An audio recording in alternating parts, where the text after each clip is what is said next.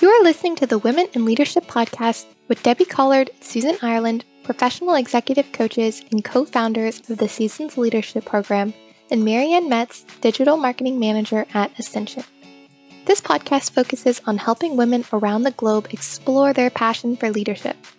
Join Debbie, Susan, and Marianne on Women Wednesdays as they talk to world class leaders this season to dive deeper into their journeys of leadership development and find out what it takes to acquire your own professional leadership style. If you are interested in additional resources outside of the podcast, please visit seasonsleadership.com where you can enroll in executive coaching or transformation workshops. This podcast series is sponsored by Ascension Transformation Solutions. This is your new personal leadership mentor. This is the Women in Leadership Podcast.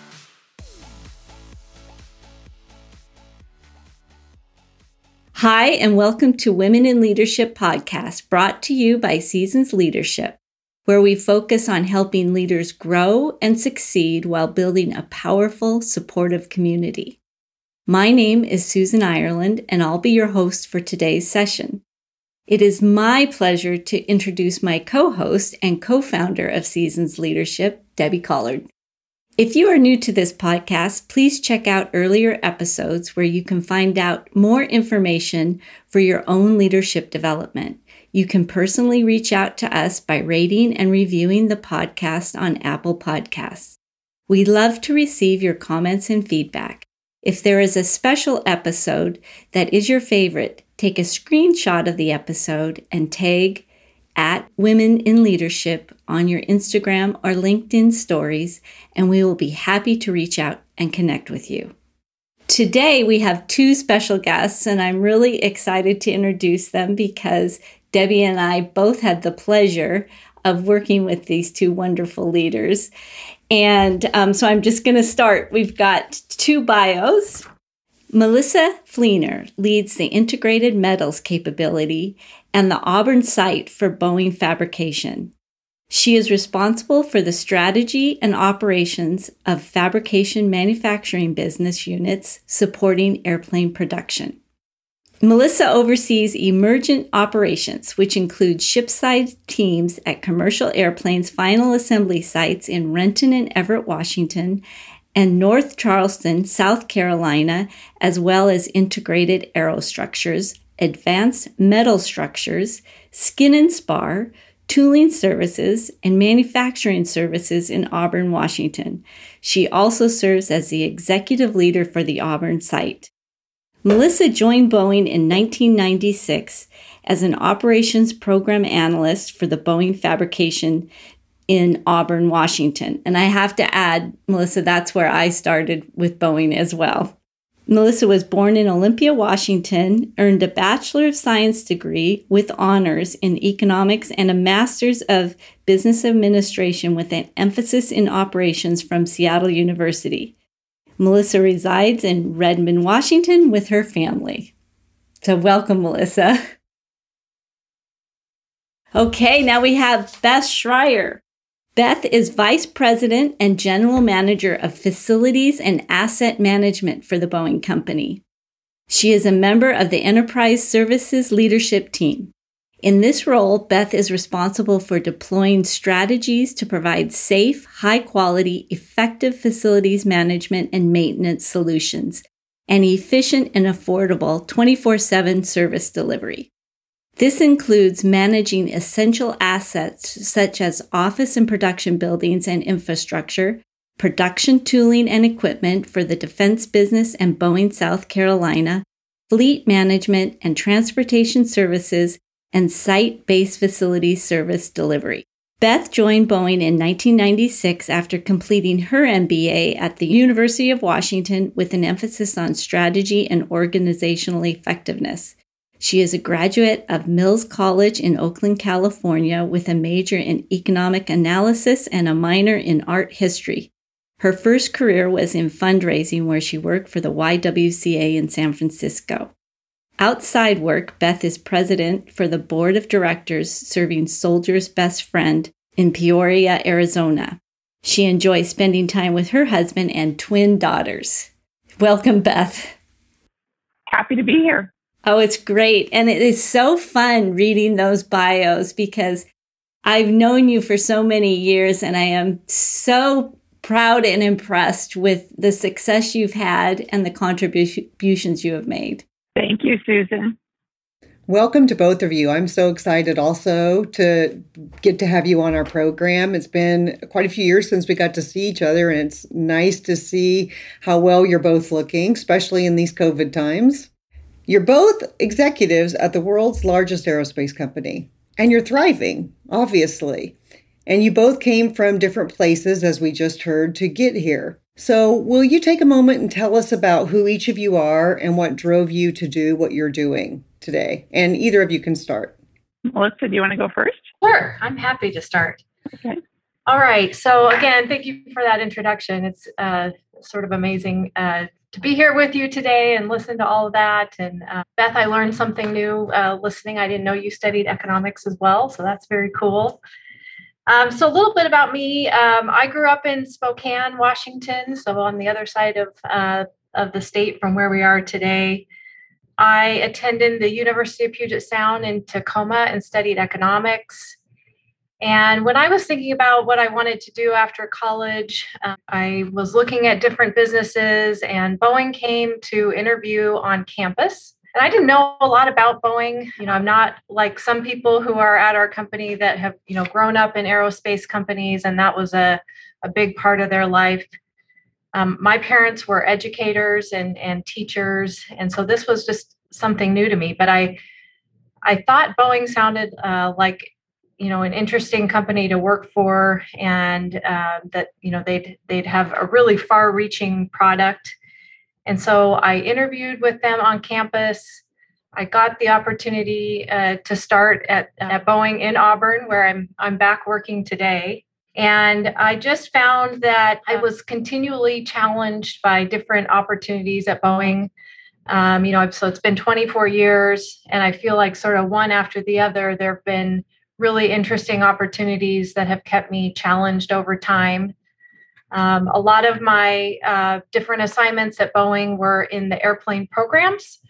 So after I worked in fabrication, I worked up on the 767 program, and then I moved to the 737 program and uh, then worked on the 787 program uh, while it was in its development phase. Um, I remember when I took that job, uh, one of my bosses said to me, "You know, are you sh- are you sure you want to do that? Uh, do you know what's involved in a development program?" I found that to be one of my you know biggest times of of learning and growing, and it was really difficult. Uh, but I, I kind of got a lot of energy from understanding that I could could thrive in a difficult job like that. Um, so so for me, it's just been uh, you know continuing to take opportunities as they came my way, and that has kept me at Boeing, kept me engaged. Personally, uh, you know, I'm married uh, to Clay, who also works at Boeing. He and I met in college. Um, I have two kids. Um, I just took them to their first day of school today. And uh, so now, both together at the high school, my daughter Maddie is a senior, and my son Colin is a freshman. Uh, so, really excited for their year ahead. You know, we love uh, spending time at Lake Chelan. I love uh, dancing. I've grown up being a dancer my whole life, and my daughter Maddie is also a dancer. And my son Colin is into basketball and golf and we just uh, mainly like to spend our time uh, doing family activities. So that's just a little bit about me and uh, a little bit about my journey at Boeing. That's wonderful. Thank you for sharing that. Beth, what about you? Yeah, so I'll jump in and just say, you know, I think we actually have somewhat similar, Melissa and I, similar journeys, similar but different. Uh, it is interesting. We're both business graduates working in an engineering and manufacturing company. And I think that plays a lot into how we found our way through our careers. It's really an honor for me to have the position that I have today, leading all of facilities for the company. And I value uh, the experiences that I've had over the years, similarly to Melissa, in what we call airplane programs, but it's the planes that that we all fly on commercially when we travel here and there for business and for personal vacations. And working on a product like that is is really like none other. I too, though, came to Boeing without um, a family history of working at the company and came in looking for, I had another short career. Uh, have also actually been at the company since 1996, so another coincidence with Melissa there. But I had another short career first in fundraising, as Susan said in the intro. And I actually thought when I went to graduate school that I would go back into the nonprofit sector. And what I found when I was in business school is that there was a whole other world of opportunities in business that I thought I would pursue more and just see what was, you know, there on that side of the fence, if you will. And uh, had the opportunity to interview with Boeing through that career process and came to Boeing uh, not really knowing a lot about airplanes, but being intrigued with this large company based in Seattle where I grew up and the products that it brought to market across uh, the, not just the commercial airplane industry, but also the defense side. And so I've just been open to different opportunities, and you'll hear that theme for both from both of us that at a company large or small, just having that ability to be open to try new things and uh, be willing to learn. And so I've had a journey taking me from all within Boeing, but taking me from business roles to uh, starting up new businesses to now being the head of facilities you think, how do you get there? Well, it's really about um, looking across the whole business and being open to have different experiences, learn different things, and try and you know really uh, lead and learn with that curiosity, and that definitely keeps me keeps me going. I really like managing things with a big scope, and I do consider myself more of a generalist across many topics versus a specialist going deep in one. Although, boy, I've been in facilities now for a while, so pretty soon I'm going to have to claim some level of expertise here, which is pretty cool. Um, but I always like to cast that wide net, and I think that just drives me of, of why I like what I do and um, the career interest that I have is being in roles and assignments where I can really dabble in a lot of things and have an impact broadly across the board. And I recognize that people come from different places like that. Some people really want to be the expert and they thrive on that. And I really thrive on being more of a general manager. So finding that the current role suits me quite well in that, where I get to work across you know, finance and engineering and uh, real estate and factories and office space and all of that. And it brings a really diverse set of challenges and uh, topics that I get to tackle every day. So that's a little bit about me and what makes me tick, I guess. You know, it's fascinating. As you said, Beth, you guys have a lot in common, but you both didn't know a lot about Boeing or about what they do there and came into it. And now anybody would say, probably in the organization, that you guys are experts and they look up to you for the expertise that you have there. And that's fantastic. So, Susan and I at Seasons Leadership believe that there's a foundational leadership triad that includes vision or what you want to achieve, mission, why you do what you do, and values, how you go about doing what you do or what you align to. Mission, or said differently, your purpose or your why, is a key part of that foundation for us. What would you say is your why or your mission? for me, it's somewhat simple. I just really like to drive good, solid practices into the work and organization and improve the outcomes. It's kind of simple to say. Obviously, it can be very hard to do that, especially in the complex business that we're in. But I really feel that way, whether I'm thinking about home or family or the nonprofit work that I do. It's really about how can we uh, be disciplined and drive organization to accelerate improvements of our outcomes. And that can be done, I found in my career in any field that I've been in working in. You know, whether it's airplanes or facilities, there's still that need to kind of lead the organization and take it to a new place.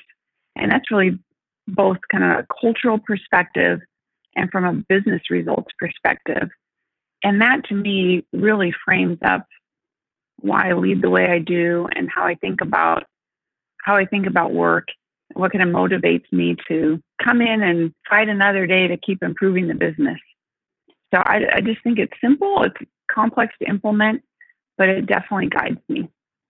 Well, it also seems that it's never done, right? Because there's always ways to improve. There's always yes. new outcomes.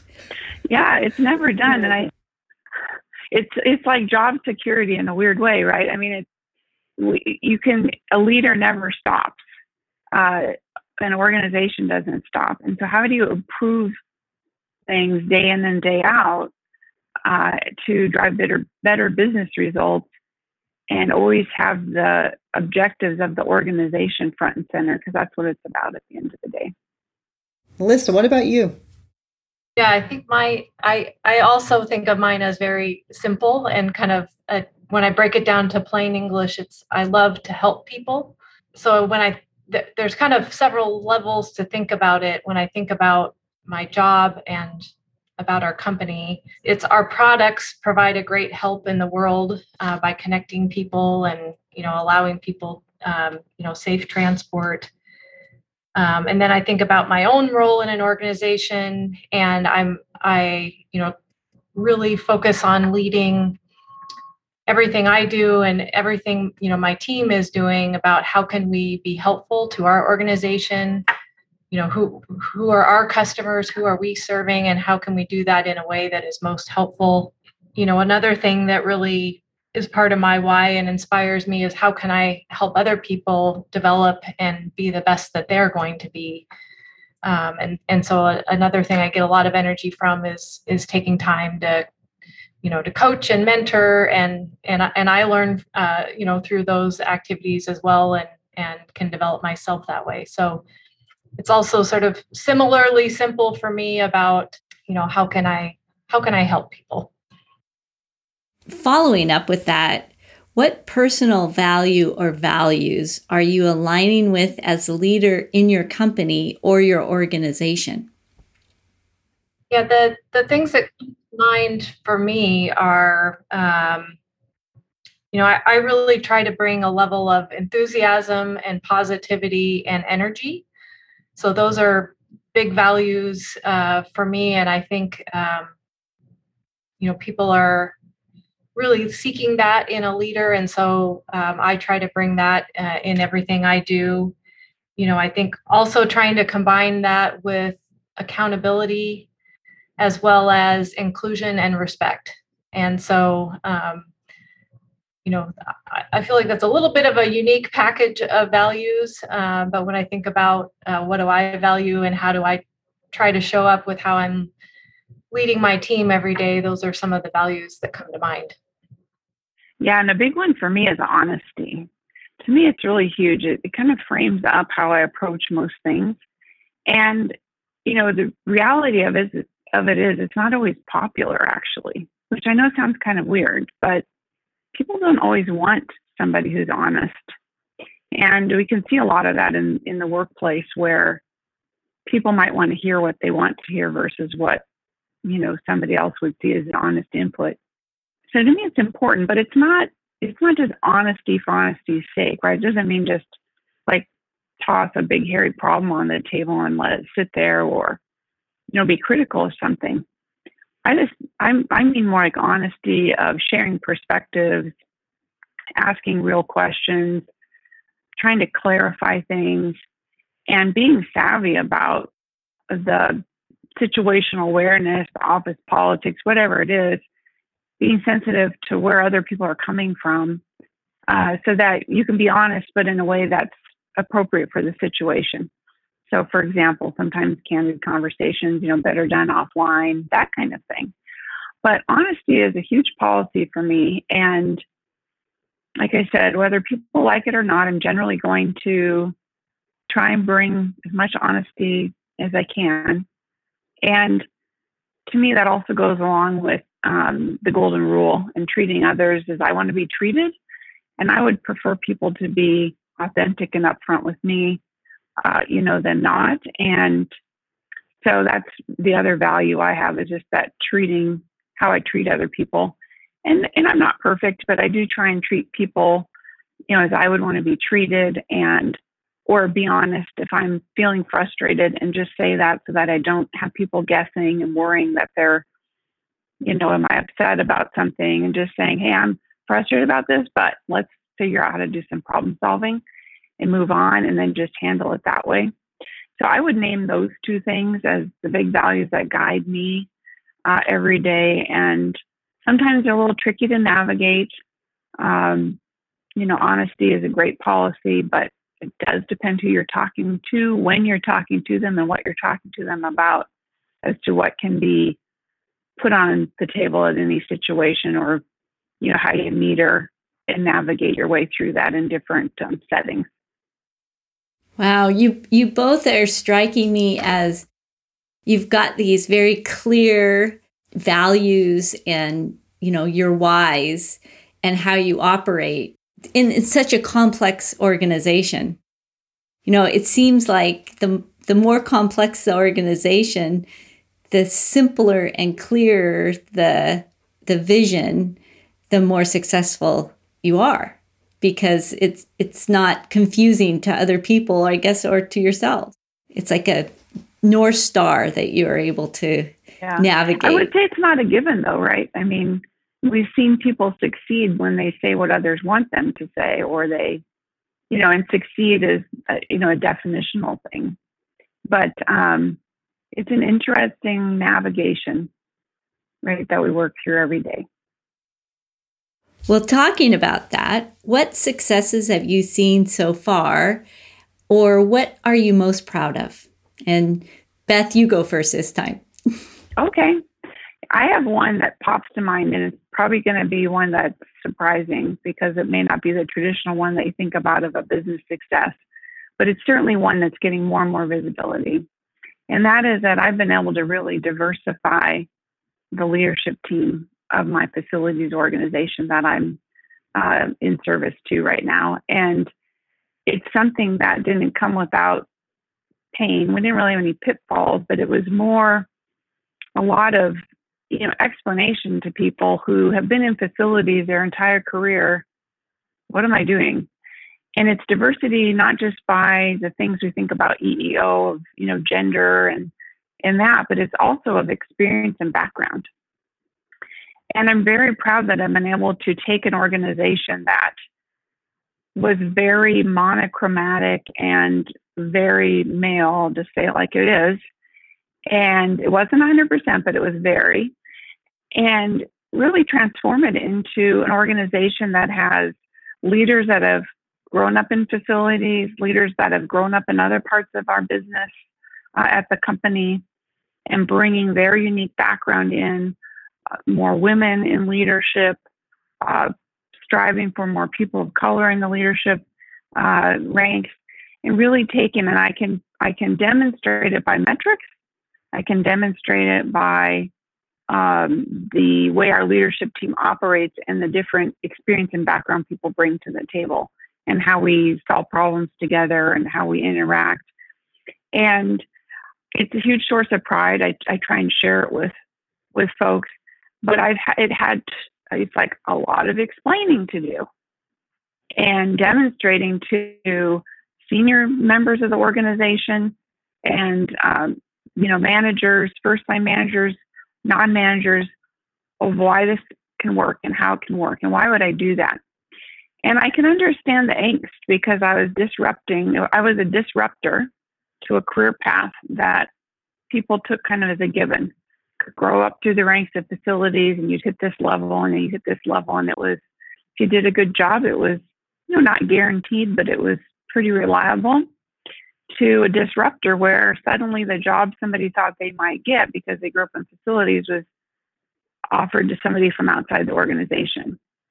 So there's been a lot of communicating about it and and and showing evidence and storytelling and it's just been something I have never had the opportunity to do quite as fully and holistically as I've been able to do in this role.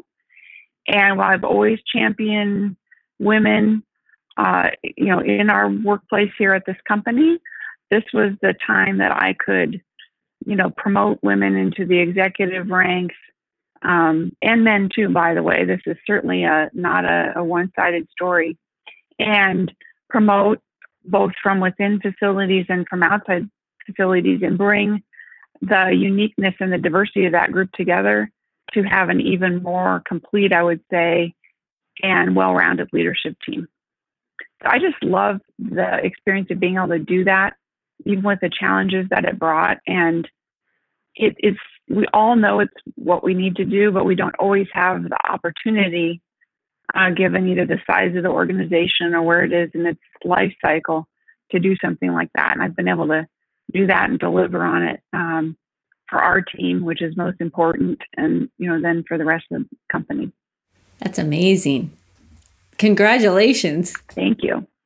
I'll just add a comment because I, uh, in my current job leading the Auburn site, I partner with Beth's team a lot uh, on on things we do in our daily business, and so I I feel like I've been a large beneficiary of what Beth is describing and and the diversity she's bringing and developing in her team. Um, so I I see what Beth is talking about, and I'm benefiting from it, and I I thank you for that, Beth. Oh well, you're welcome. Definitely a partnership with a business to get some of the talent that I've gotten and to deploy the team out to work with you all. And maybe just so maybe adding you know in terms of my uh, things that i'm uh, proud about um, the thing that comes to mind for me is uh, you know a number of the mentoring relationships i've been able to build you know a number of of women and uh, and and working moms that i've been able to mentor and you know share my own experience and frankly learn from their experiences as well. And you know the joy i'm getting from seeing them be promoted you know into different positions around the company and their own development.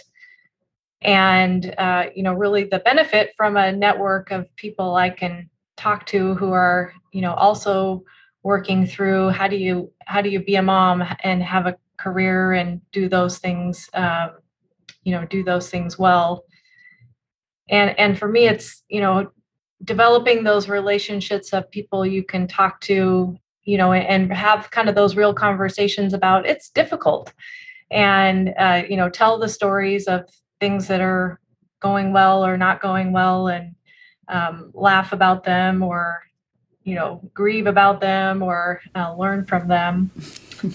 Um, you know one of, one of my uh, favorite working mom stories to tell is um, you know there was one year where I gave my daughter uh, tickets to the One Direction concert for Christmas. And so we, I think the concert was in May, and we've been looking forward to it for months.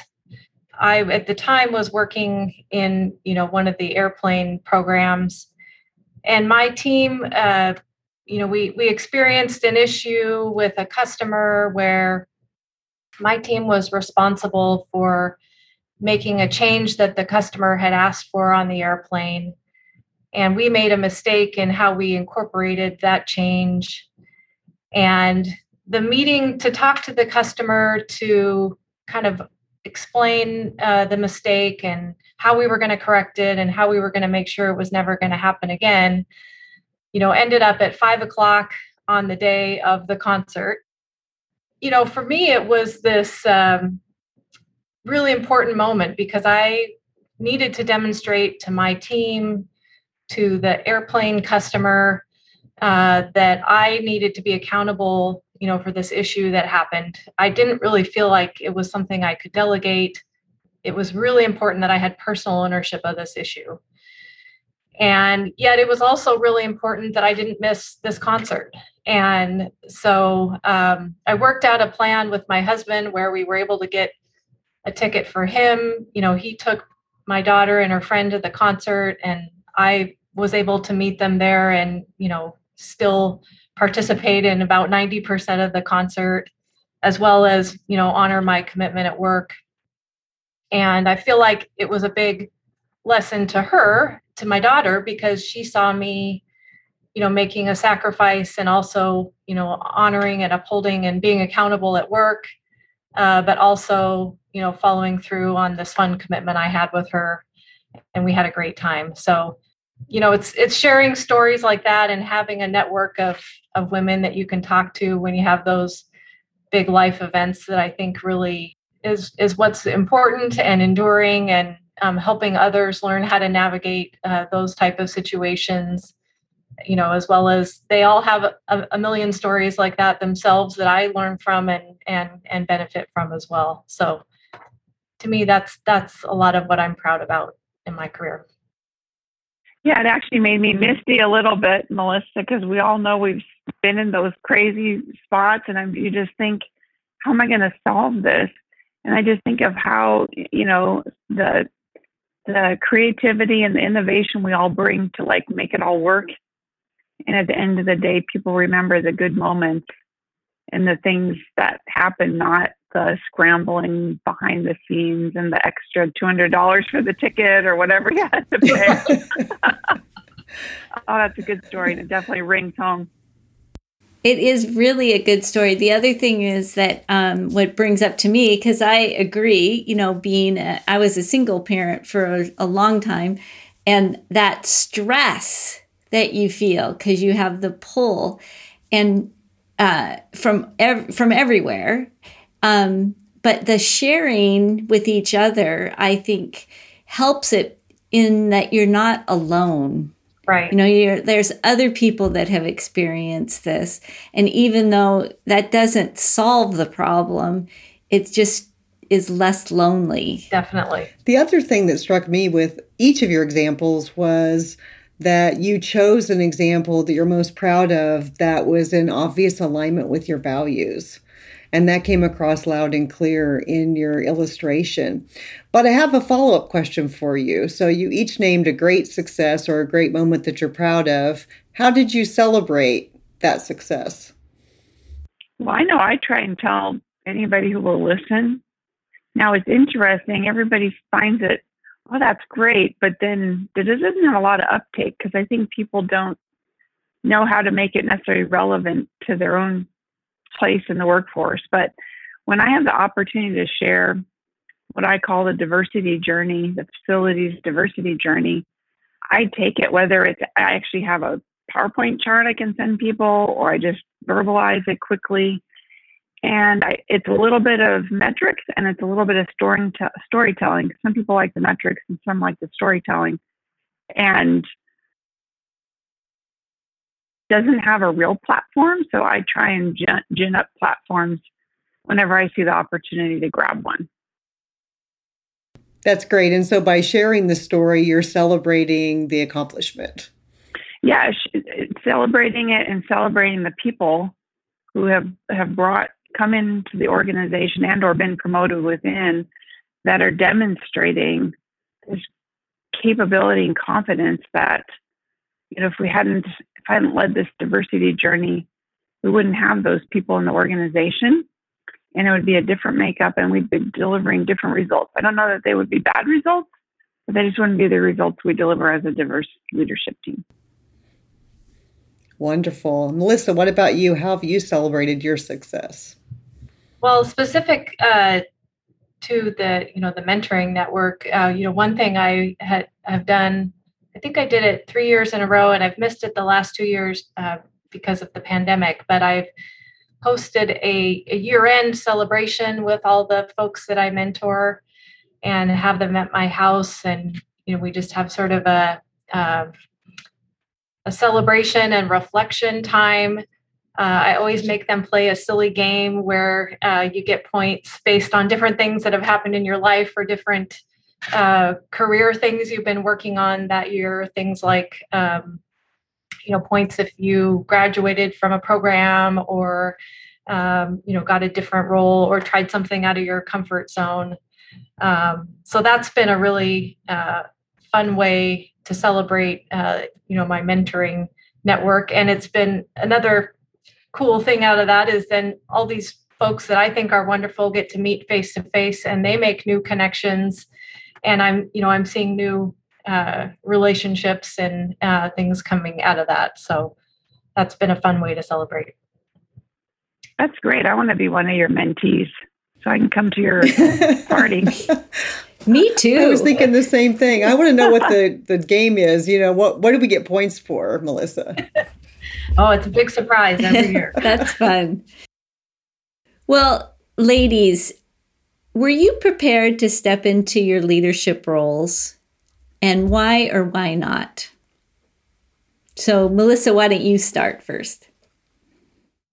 I love this question because it's actually Beth who gave me uh, the advice about this. I, I, just clearly remember, and Beth, you might not even remember telling me this, but I think it was pondering, you know, one of my first executive opportunities, and you know, you were probably coaching me at getting ready for an interview, and and I just remember some advice, Beth, that you said around, you know, you you probably won't ever feel ready. You know, and there's just no uh, no exchange for jumping in and trying it and learning it. And you know you'll surprise yourself with you know um, what what you can pull from and what you can figure out and how you can grow into these roles. So uh, for me there's there's probably been very few roles uh, that i've you know stepped into that i've felt perfectly prepared for.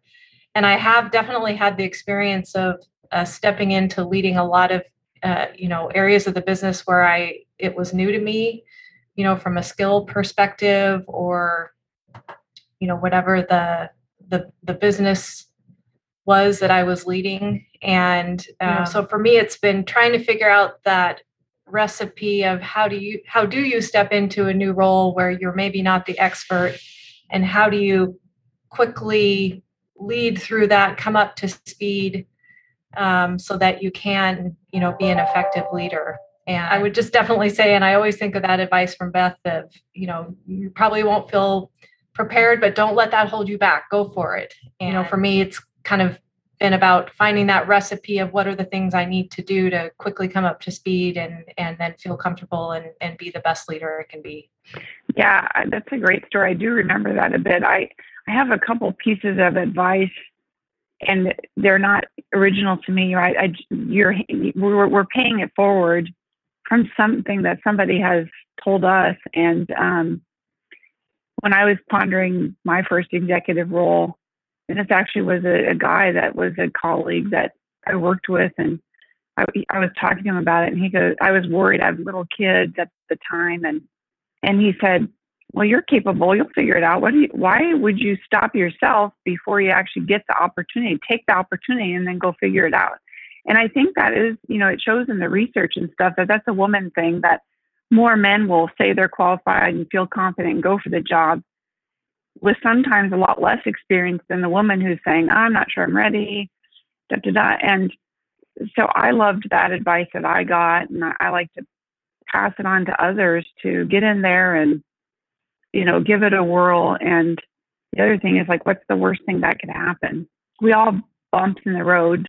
Yeah. So I, I, I felt prepared for this job that I'm in now but there's a whole lot of people didn't think I was prepared for it, which was pretty interesting because it took me like 30 seconds, my first staff meeting with the new leadership team that I came in to lead. And I thought, oh my gosh. And I, I just, it was luckily leadership experience that I said, I need to have an elevator speech to these folks of why I'm here. And I didn't have the foresight to think of that in advance. So I didn't have the benefit of time.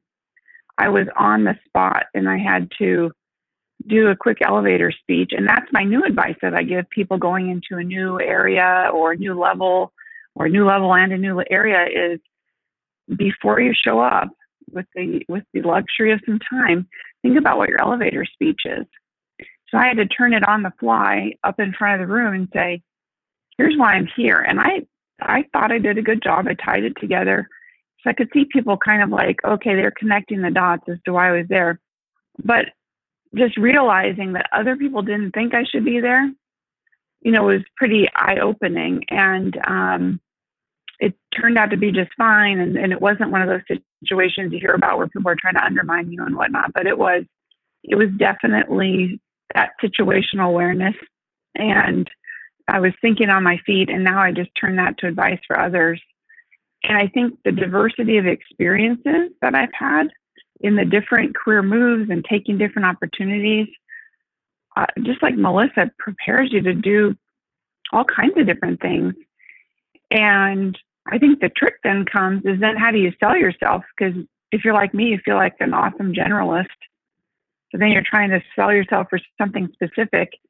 And, you know, I think to me, it, I have the hard time telling my value proposition because I feel like it's been so general, but I also feel like it's been rich and very experiential. So, in any case, long story short, I felt prepared, but I agree we don't always feel prepared for all the op- uh, opportunities been given. And I just say, just grab them and run with them, but be really eyes wide open to try and understand fast where you need help or something isn't going right. And Debbie and I have a story about when things weren't really going right for me. And, you know, I didn't realize it at first. And you know, Debbie was helping and another boss was helping. How do we, how do you, you know, quickly seek out some help or maybe you're not seeking it people just tell you and then you have to do something with it. So you can be prepared from a way you go about work, even if you don't know the actual subject matter very well. If hopefully that makes some sense. That's a great example. Those are both great examples. And for our listeners on this podcast who are trying to learn about leadership and how to be good leaders, I love uh, both the examples you guys gave, and Beth specifically about being a generalist when you're trying to sell yourself to a specific role etc. And Melissa, to your point about, well, I'm not sure I feel ready for jumping into this, but what's the worst that can happen? Did either of you or both of you maybe have a roadmap that you use to guide you for any or all of your journey? I have had a time from time to time kind of a view out a few years, like a, a five year kind of view that would say, what kind of experiences would I like to have? I don't believe in you know, when people say, I want to be a senior manager, I want to be an executive, I just look back at them and I go, well, that doesn't tell me anything. Like, what do you want to do? What attributes of the job are you looking for? So I did have that where I said I'd like to get a little experience in procurement or I'd like to get some experience in uh, um, custom manufacturing, for example. And so I did have that at one time. It's not something that I have now, but I, I probably should. So I'm not saying it's a good practice not to have it now. I just don't have a current one. But the other thing is when I got into this role and actually it expanded uh, about eight months after I got into it, when it went to the expanded role, I actually did a 30, 60, 90 day plan for the first time ever. I'd heard about them, you know, you hear about them in different business books and all that, but I never really had one. And I actually found it really helpful because it was something I could work use with the team, my direct reports, and here's what I'm going to go do. Here's what you can expect. I could use it with my boss and tell the boss, here's what I'm going to do. Here's what you can expect. And then I could get feedback from everybody. And then I also ran it by a couple people who are outside of the mix, you know, like your personal advisor group, and just said, hey, here's my plan. And it it was nothing innovative. It was nothing unique and different but it really was. I'm going to go meet with these people. I'm going to do this. I'm going to go visit these sites. I'm going to do this, that, and the other. And so I did have for the first time a real actual roadmap for 90 days. And I found it really useful. And I'd never had one before. And I would definitely now, I'll do that on the next job transition whenever that would come. Great. So it sounds like your roadmap came out of necessity. Well, yeah, I thought, well, well I got this big new role and I'm going to have my team is going to go from several hundred to several thousand. So how am I going to like tackle this in a coordinated, methodical way? Because as I said earlier, I like to kind of discipline to process and organize things. And there's a lot more people counting on me now than before. So I don't want to just be willy nilly on this thing. And I had a lot of territory to cover since my span is, is across the United States. So I had trips to plan and all this. And I just thought, wow, this is why people do this. Because it takes uh, what we know we should do, but you, then you can turn it into a put your activities and your objectives and your timing all in one place and get that roadmap down. I hadn't been a big, I didn't think it was necessary before. I think it could have served me well in the past, and a couple examples I can think of. And I, I it really was helpful to me, even if it was just for my own sanity, figuring out when I was going to be where and what I needed to do, and ensuring that I could get everything done in 90 days that I wanted to get done. That's great. Melissa, what about you? Have you used a roadmap of some sort to guide you? Yeah, I was thinking about this as you asked it, and I, I think it's probably been uh, possibly since the late 90s or early 2000s uh, since I've had something written down on paper around a specific roadmap. Guessing some of the listeners maybe weren't born then. um, but, uh, you know, I, I would describe that, you know, I had that early on. I kind of got into a direction and some roles that I really loved and, and kind of got caught up in being very busy and obsessing about those roles and as I mentioned early on, sort of opportunities kept coming my way. Um, I, I do remember a time where I was talking with a leader and they said, Your next role, you need to think about uh, being a manager. And I, I thought, Really, me? And um, so I, I definitely, um, the power of planting a seed with somebody when you see that in them is really strong. And that you know was i just will always remember that moment when uh, that leader said that to me. And then i think also um, you know when i took my first management role i think i might have been working for either susan or beth actually uh, but there was another leader involved in um, you know that hiring process and i was also feeling very you know maybe unprepared and a little bit reluctant then. I was i was returning from um, maternity leave after my son was born and I was just not sure if it was the right time or you know if I could step up to the challenge. And I had a leader who said why don't you give it a try? And if it doesn't work out you know we'll make a different plan. And you know so sort of to the earlier comments around like what's the worst that could happen? We'll make it okay. Um, and i you know did take that role. I not everything went perfectly but i feel like i did a pretty good job and learned a ton and was able to help the team a lot and so to me, those are, you know, leaders I had along the way that really helped. And I try to also demonstrate that kind of planting the seed and making it safe for people to take challenges as I now have the opportunity to to do that for other people. Yeah, you know, you guys are triggering for me that roadmaps are important and I'm wondering if we all should have a roadmap you know, because we get busy and and not you know get diverted. And but it's amazing when you do have those what you can actually accomplish. Yeah i think i need i think i think we should all have one. And when we when we're love our jobs and we're super busy we're not thinking about that thing. It's probably that's exactly the time we should probably be putting you know pen to paper and having the roadmap because suddenly you find yourself three years later, you go, oh, I don't have a roadmap. What am I going to do next? You know, so I'm going to have to get off this podcast later and go do a roadmap. Mine's not refreshed. you also, Beth, you also said something that I want to circle back with you. Um, you said uh, you, it was a quick comment about your personal advisory committee. Mm-hmm. What is that?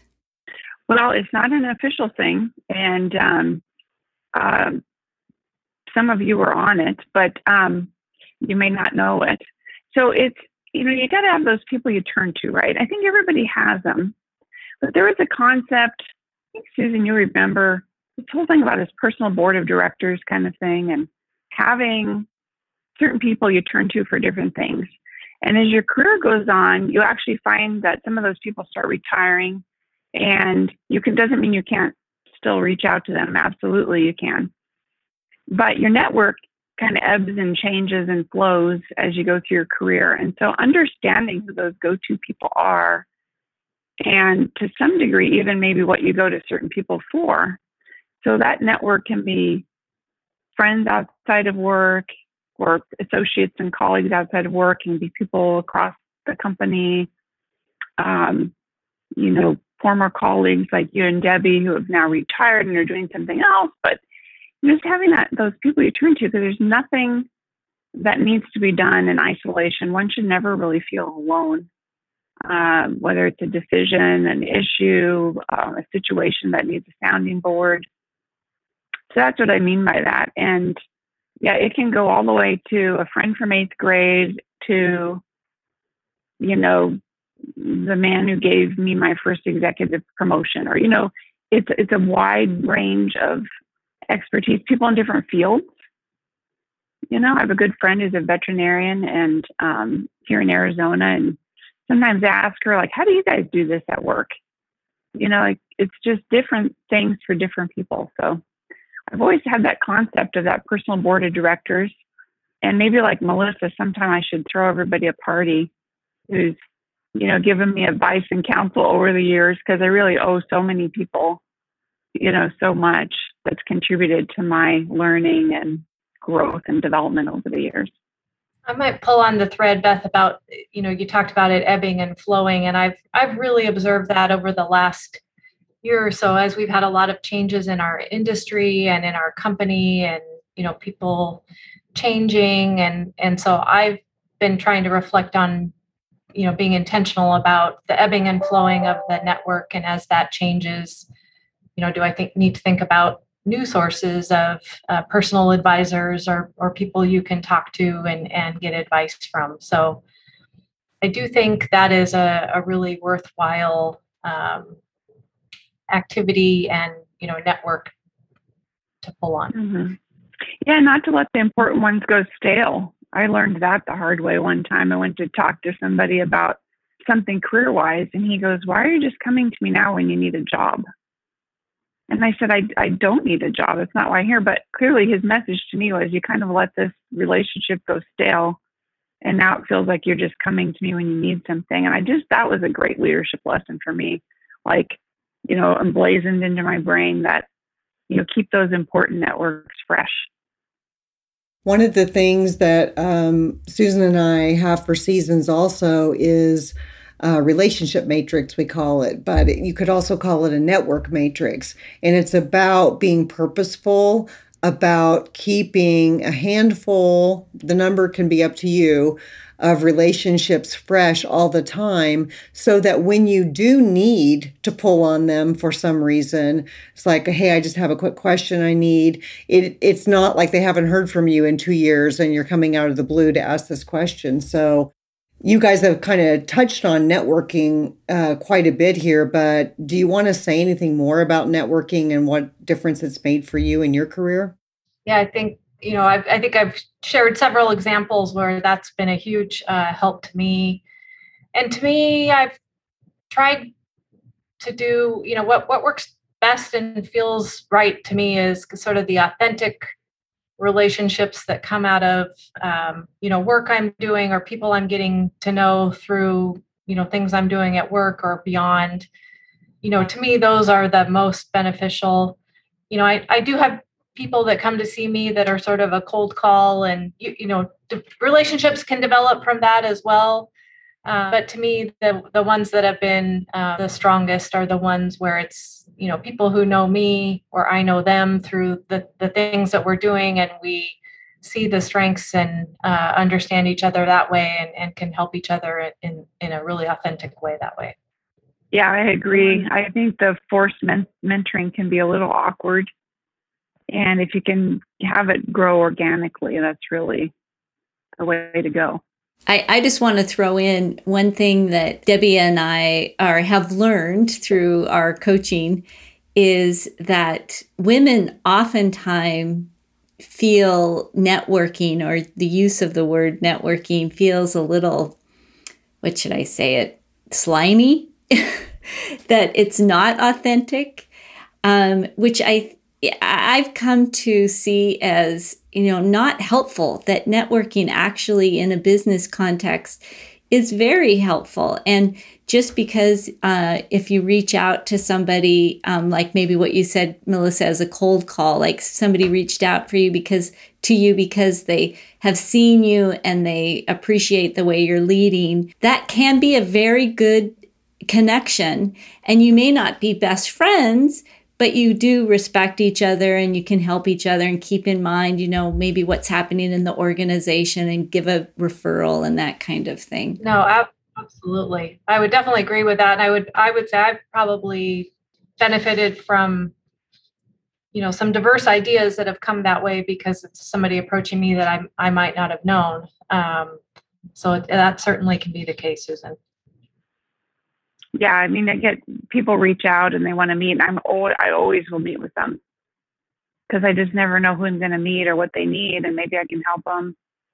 And and then I always leave it up to them if they want to come back. And it's interesting because generally the people who come back are the ones when I met with them, I felt like there was maybe some kind of connection. So could be that they intuitively, uh, you know, understand too. And but yeah, no, I will always meet with somebody when they ask um, even if I'm not sure what I could possibly help them with, because I just think having that open door to hear what people are thinking and answer their questions is so important. There's always got to be time in the day for that. I love to hear that because I do encourage people to, if they see a leader that they respect or really appreciate, to reach out because it's so often as you go up in the the organization, there's that distance and it's almost like people are afraid to talk, talk to somebody or to waste their time. And i have found that that's really not the case. I mean you you two are examples of leaders who are open to talking to people and and hearing what they have to say. So it's great. For sure. How do you optimize achieving your priorities with all of your personal and professional commitments well, it's not an easy thing. but one thing I am really, really firm on is there's, I, I just really dislike this whole concept of work life balance because I don't see it as a balance. And so when people ask me that question, which, you know, it comes up, you know, in different forums, how do you handle work life balance or kind of this? It's, I always say it's not about balance, it's about priorities and what decisions you make at the time. And the priorities change from day to day and the decisions change from day to day because there is there are a lot of demands. I mean to well, since we're here talking about us, I've been in charge of maintenance and sanitation during the pandemic. It was a little busy, especially the first six months. Sure. You know, we couldn't get normal cleaning supplies. We didn't know how to clean up after COVID. We didn't couldn't get hand sanitizer. It was it was a what do they say opportunity rich environment to go figure out how to do stuff. It was very busy. But the flip side was suddenly working from home, which you can see today I'm actually still working from home. Um, so making those priorities. So one day the swim meet for one of my high schoolers, which is another commonality, Melissa and I both have two high schoolers. One day the high school swim meet will be the priority, and another day it will be work and you know taking some late calls or figuring out how to do something new in a pandemic that we haven't done before. And sometimes it's day by day, or sometimes like at the beginning of a pandemic when your facilities family's not going to get a lot of time between 6 a.m. and 6 or 7 p.m. for a few months in a row because it's super busy. But it comes and goes and the, to me, it's to take advantage of the different priorities when they're there and make the decisions around that. And sometimes you have to miss something. Could be a work thing, and it could or it could be a family thing. Sometimes, like Melissa said in the concert, you can figure out how to do it all.